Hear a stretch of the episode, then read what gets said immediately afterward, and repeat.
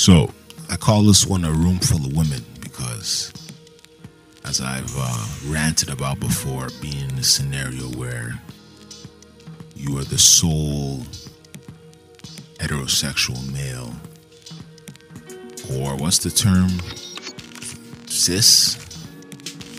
I'm learning things as I go. So, anyway, being the sole heterosexual male in a room of women who are definitely leaning towards a feminist perspective, right? All right. So that's how you intro the topic. Now, we get a lot of the the subject matter will. It's not all the time, but it's not a feminist sort of course or anything. But it ventures into that. Ventures into feminist perspective. It comes up. So I go in there and having, you know, you have experiences, you you're smart, you've gone through life.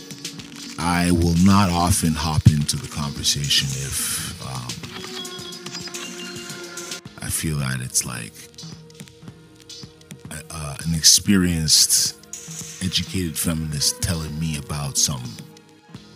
I, I won't fire back with a, an opinion on it.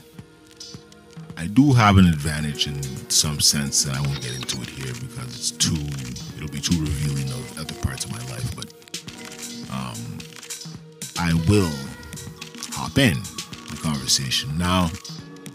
You know, it's not like you're in the quote unquote lion's den, but I remember I said I was talking about escapism and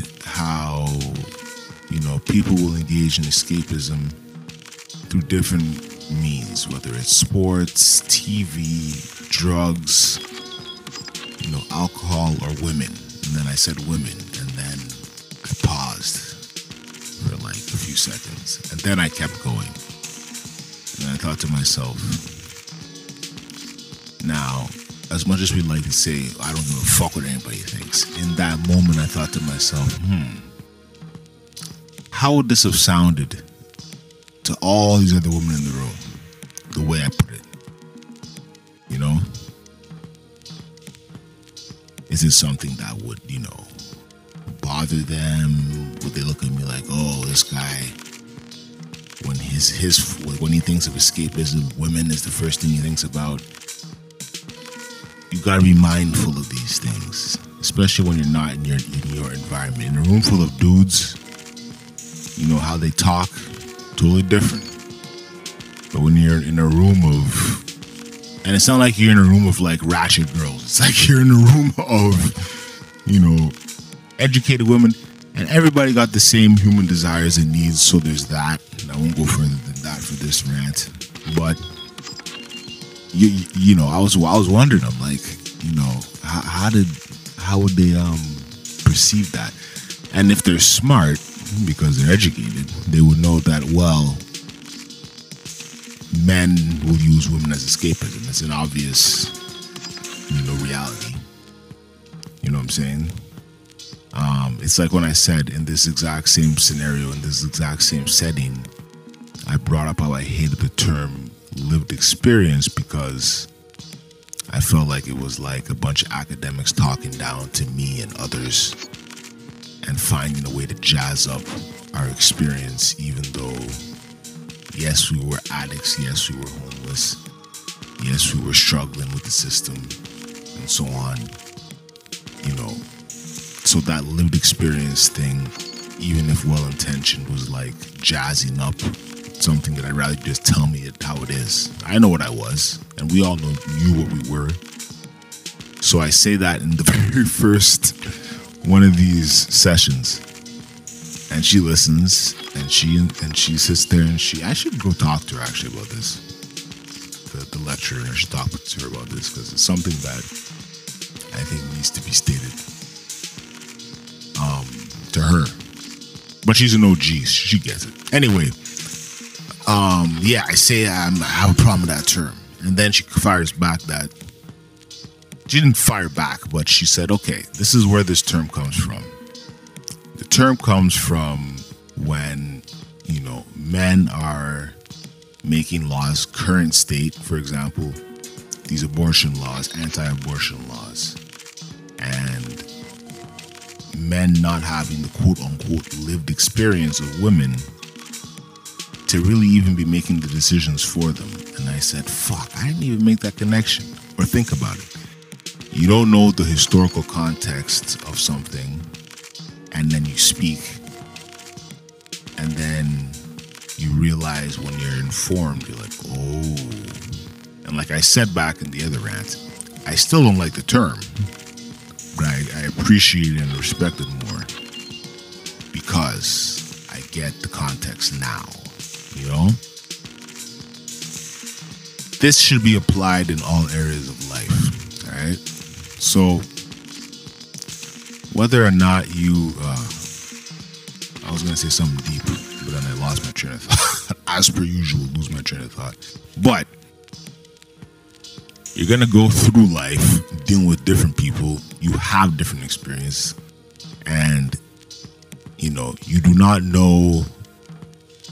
You know that there's a history behind some of the um, whether it's events or the or the people you meet, even or the things you learn or the things you read or historical content. Like to know that Ottawa was like a skinhead haven at one point. Like who would like, and you get it because when I moved to Ottawa, right?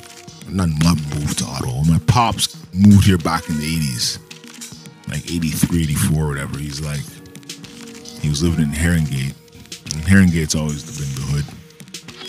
But um, when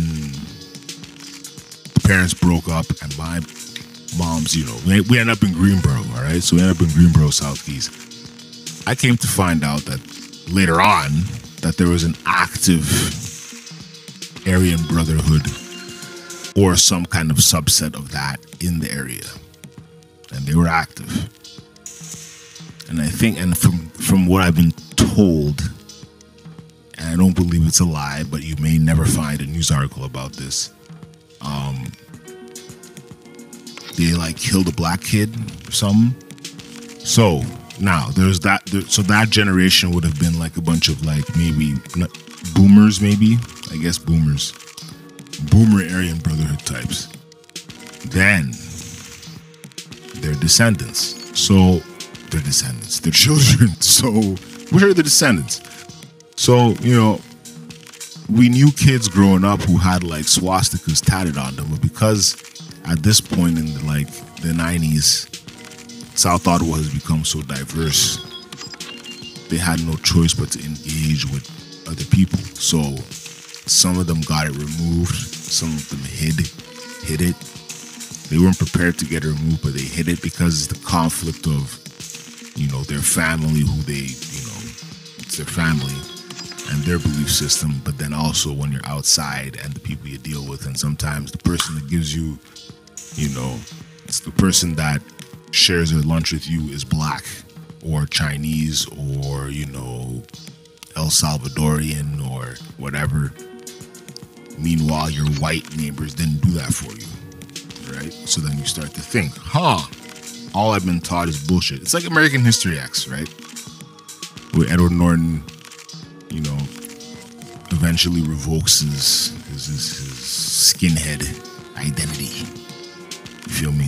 So, what was the point of that?